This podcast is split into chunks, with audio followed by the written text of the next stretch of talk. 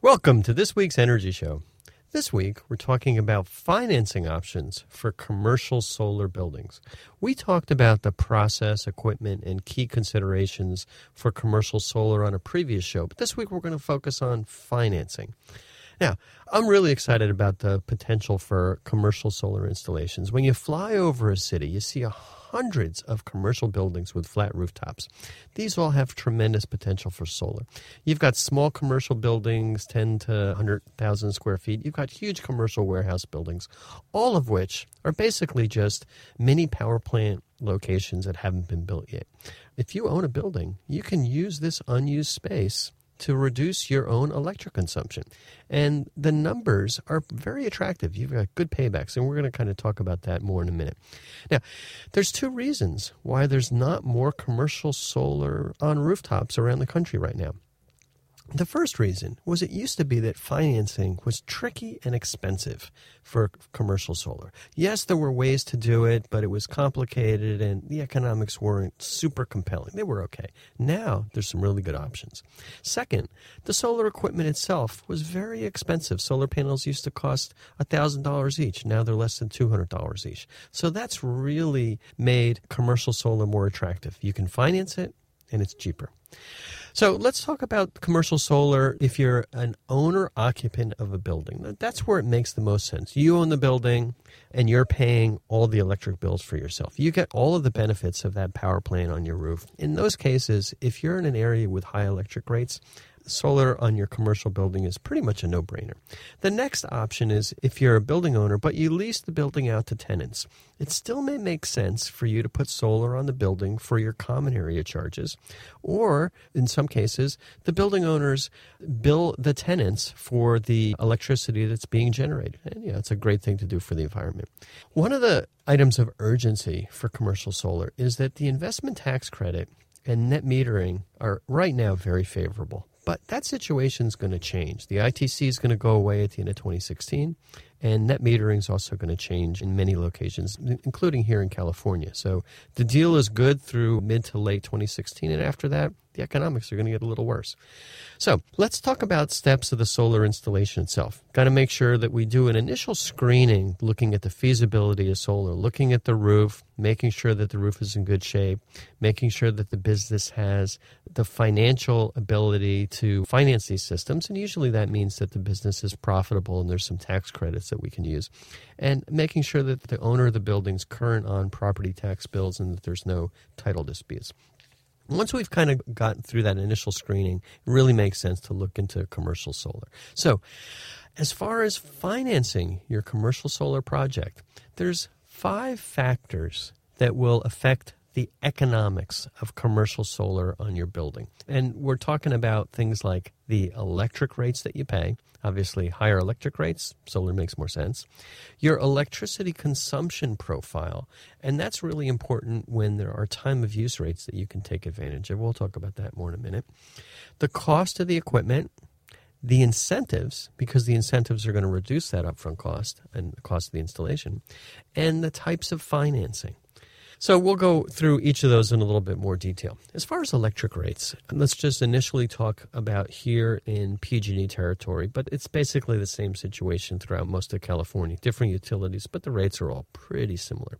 In PG&E territory, commercial customers basically are on three different rates. There's small commercial, a1, there's medium commercial, A10, and then there's large commercial. And we're not going to really talk about large commercial because that is kind of a completely different system, almost more utility scale.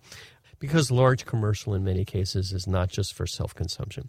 Now, there's been one big change in the electric rates and in PG&E territory over the last few years for commercial. And that basically is that all commercial rates right now include a time of use component. So basically, the Public Utilities Commission has adjusted the rates and made sure that the utilities are able to charge customers, commercial customers, more money for electricity during peak periods.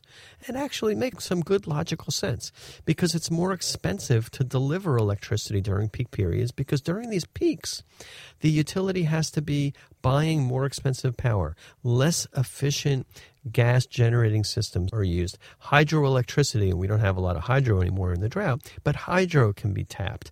Maybe even storage is used during these peak times. So the peak electricity costs more. So to give you an example of, of the magnitude of these changes, and it's pretty significant, on the A1 rate, which is PG&E's small commercial rate, the peak charge is 26 cents a kilowatt hour. That's kind of like comparable to the, the high residential rate, medium to high residential rate. At off peak, the rate is only 15 cents a kilowatt hour. And these peak times are generally weekdays, weekday afternoons, you know, Monday through Friday from, say, 12 to 6 or um, 2 to 9 sometimes for certain rates. So th- there's a pretty big difference with peak. Now, A10, which is medium commercial, a lot of the buildings that we do are on medium commercial rates. The peak charge is 18 cents a kilowatt hour and 11 cents a kilowatt hour off peak. The A10 also has something called demand charges. And these demand charges can be pretty significant. So, first we talked about the energy charges, uh, you know, A10, it's 18 cents a kilowatt hour and 11 cents off peak. Demand charges are billed on the total kilowatts being used during any 15 minute period in a month. So these demand charges on the A10 rate right now are $15 a kilowatt in summer and $7 per kilowatt in the winter. So if you're using 100 kilowatts peak in the summer, your electric bill is going to have another $1,500 charge. And if it's 100 kilowatts in the winter, you're going to have a $700 charge. Now, here's where it gets tricky. In the summer, if you got the lights on in an afternoon and it's a hot day and all the air conditioners turn on at once, that peak may go from 100 kilowatts to 200 kilowatts. So your bill is going to go up to $3,000 for demand charges instead of 1,500. So demand charges can be a very big part of your bill, and solar can offset those a little bit. But the biggest offset you're going to see with solar regarding the electric rates is related to this time of use uh, peak off peak charge. And that's where your electric consumption profile really comes in. Rooftop solar can dramatically reduce this peak energy consumption on hot summer afternoons and on west um, using west facing arrays. And here's the way it works. So on the for example, A1 small commercial rate, you're paying 26 cents a kilowatt hour for electricity on summer weekday afternoons. Well, if you install a solar array that's on your roof that's facing towards the west, that array is going to be generating most of its energy on afternoons. So your consumption on those weekday afternoons is going to be much lower because you're going to be getting most of your power, even perhaps all of it, from solar. And in, in some cases, you may be generating excess power on those weekday afternoons. And you can run your meter backwards at 26 cents a kilowatt hour. It's really great. So the electric consumption profile is very, very important. And just basically, in a nutshell, if you use a lot of power on weekday afternoons, solar can be very, very cost effective for you. And if you can install even a larger array, you could substantially run that meter backwards. In other words, generate big credits at 26 cents a kilowatt hour that you can use to offset power that the building may consume during off-peak times. So it's the consumption profile is really important.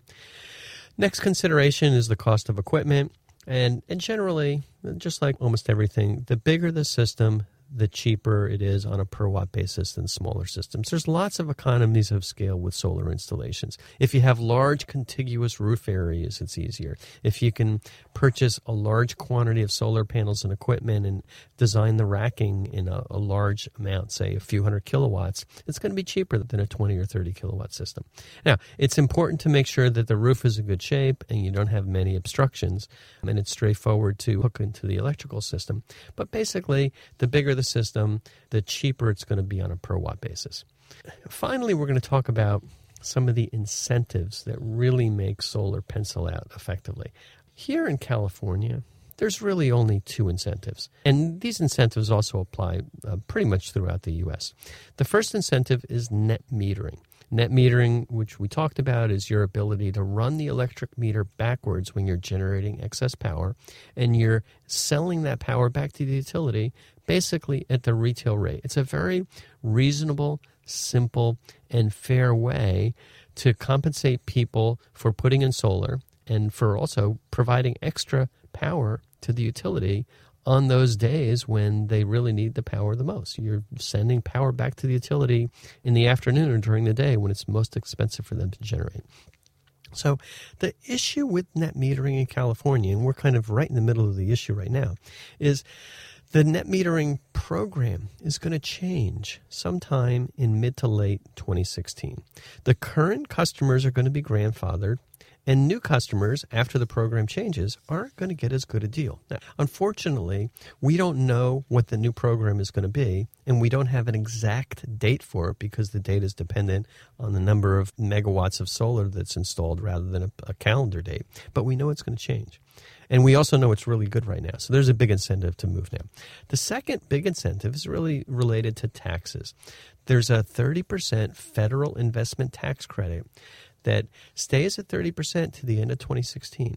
And on January 1st, 2017, that credit goes from 30 to 10%. So basically, you lose 20% of the incentive at the end of 2016. And the system has to be installed and operating by the end of 2016. So there's some motivation to move fairly quickly. The third incentive really is another tax incentive. It's called the Modified Cost Recovery System. And that's basically additional depreciation. When I kind of look at the value of this depreciation on a present value basis, it's almost worth 20% of the value of the system. So between this depreciation system MACRS and the ITC, you can get tax credits that are going to pay for about 50% of the cost of the system. And that's pretty good.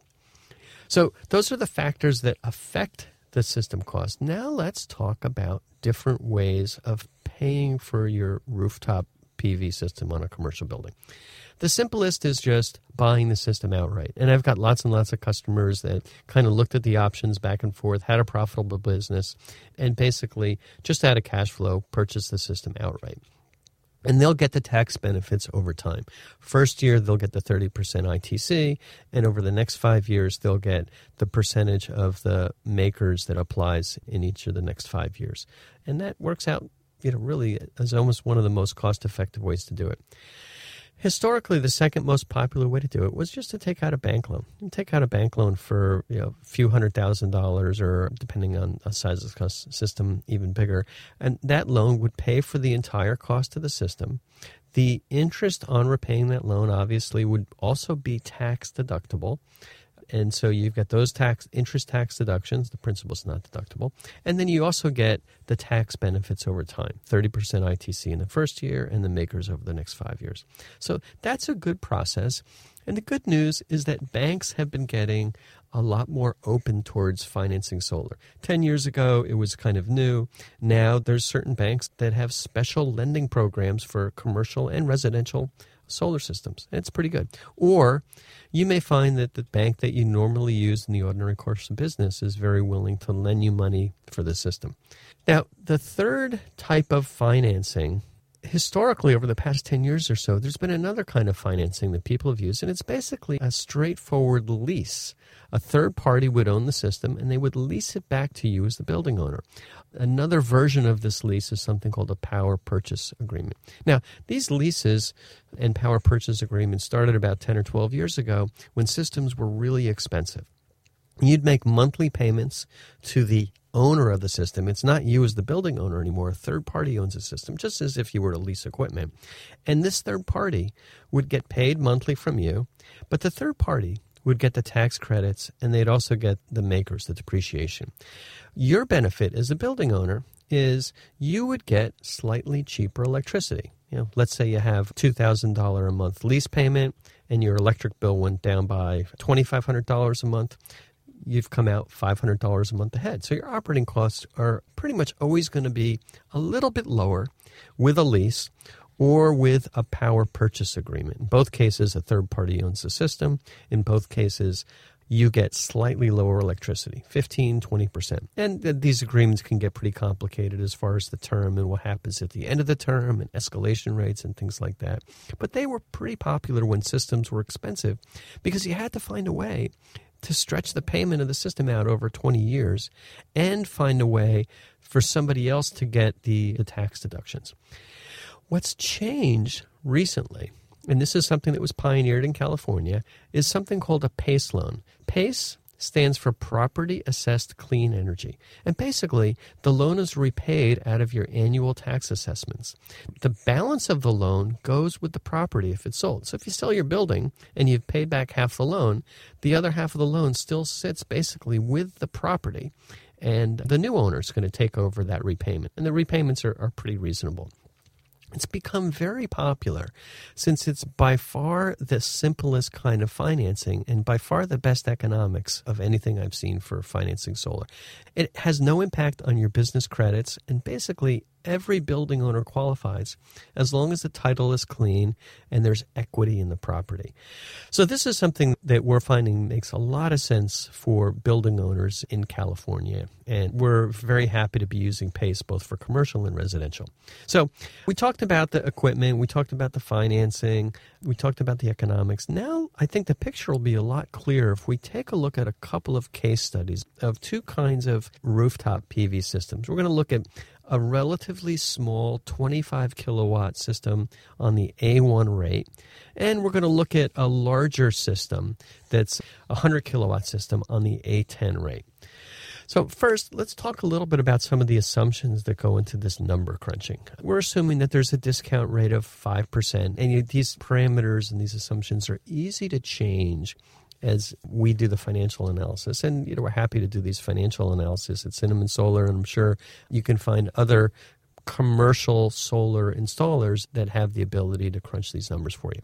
So some assumptions, discount rate of 5%, we're going to assume an electric escalation rate of 2%. Some people may think it's higher, some people lower, but 2% I think is pretty reasonable. We're going to assume that there's an output degradation of half a percent a year of the energy of the system. Maybe the system gets dirty, it's not clean, etc. We're going to assume that there's an annual maintenance of about 2 cents a watt, and that's going to cover any inverters that have to be replaced. And we're going to assume that the total tax rate is about 35%. California might be higher with the state taxes, but we just have 35% plugged in here for now. So, with those assumptions, and we'll use the same assumptions for both the small and the large system, let's take a look at what the economics look like for a 25 kilowatt system on a small commercial building on the A1 rate. That's about 100 solar panels. It's not a huge amount of area. It's about 2,500 square feet on your roof. So just imagine an area that's about 25 feet wide by 100 feet long. That's all we need. The, the total system size, as I mentioned, is 25 kilowatts. The um, and, and as part of the modeling that we've done here, the current electric costs are about fourteen thousand dollars a year, and with the system in place, you're going to save about eight thousand dollars a year in electricity. So total system costs seventy seven thousand dollars. The system cost per watt is about $3 a watt, and that's how we kind of count things. And that's a, a, normal number for a small commercial installation. Obviously, large commercial is going to be much cheaper. And you know, if you have a, a house, five kilowatts, it's going to be much more. So after the tax credit and the modified accumulated depreciation system in the first year, the net cost in the first year is going to be about $45,000. You're going to get four more years of depreciation benefits, but the net cost is about $45,000. So if I put on my business school hat and say, okay, well, what does that mean in terms of the payback? The payback is about four and a half years, and that's just a simple payback calculation. But let's do a little bit more uh, complicated calculation with the net present value. If I look at the net present value of that system, if I paid cash for it, the NPV would be about $110,000. So that's over a 25 year period.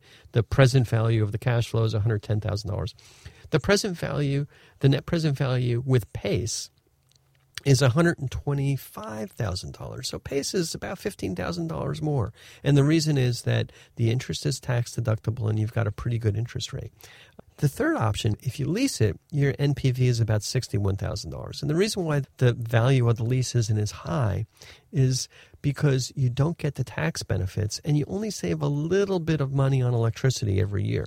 Whereas with cash and pace, after the system's paid off, you benefit from all those savings. So, looking at it from a commercial standpoint, positive cash flow from the very beginning with pace, and you've got a pretty good NPV.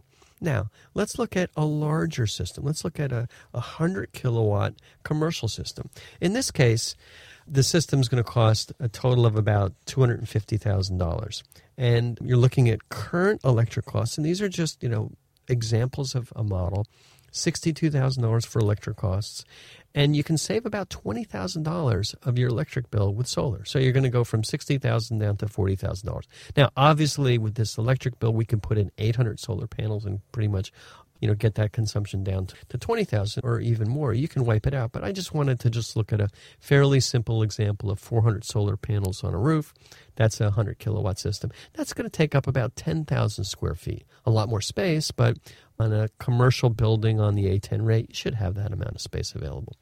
So in this case, the payback is it's, it's kind of interesting with the bigger system the payback is actually five and a half years. It's actually more than the payback for the small system. You may say, gee, why is the payback a little bit longer for the larger system than the smaller system? And the reason the payback is, is actually faster on the smaller system is because the smaller system's on the A1 electric rate. And on that A1 electric rate, you're paying 26 cents a kilowatt hour peak. Whereas on the A10 electric rate, you're paying about 18 cents a kilowatt hour peak. So you're getting more value for the electricity that's being generated on the small system than the large system, even though the large system is going to cost proportionally less. Uh, on a per watt basis. So, once again, putting on the, the business school hat and calculating the NPV, the NPV, if it's purchased with cash under the assumptions we talked about, $230,000. The NPV, if a PACE loan is used to purchase the system, it's about $275,000. So you've got about $45,000 more benefit with PACE. And if you lease it, the NPV is down around $140,000. So, once again, because of the benefits of a PACE loan, the ease with which PACE loans can be put in place, if you don't have cash, PACE is a really, really good option.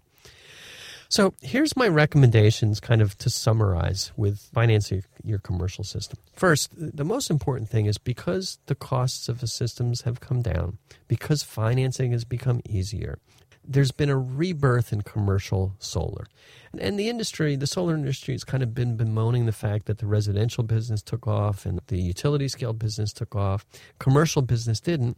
Well, the reason was that the financing wasn't there. And now it's there, which is good the equipment and installation costs for solar throughout the value chain in the industry, residential, commercial, and utility, have come down a lot. So that really has improved paybacks. And you know, I really like the fact that these new PACE loans are available in most cities around California, and they're starting to crop up in other cities around the country. It, PACE isn't available everywhere, but it's very easy for solar installer that does commercial work to find out if PACE applies to your particular location. Now, most importantly, net metering is going to change in 2016 here in California. So, sometime mid to late next year, the deal is going to change. And I absolutely recommend that you get grandfathered into the current net metering regime. And the second is the investment tax credit is going to go down from 30% to 10%. So, you're going to lose about 20% of the tax benefits. So, now is the best time to evaluate solar for your commercial roof. And if it makes sense, you want to get it installed while you're still able to take advantage of these two big incentives. I'd say that by mid 2016, all of the good experienced solar companies are going to be pretty much completely booked trying to hit their end of the year deadlines for their residential and their commercial customers. Well, that's all the time we've got on this week's Energy Show. Thanks to all of our listeners for joining us today. And if you missed any of today's show, you can always go to our website at cinnamonsolar.com and listen to the podcasts.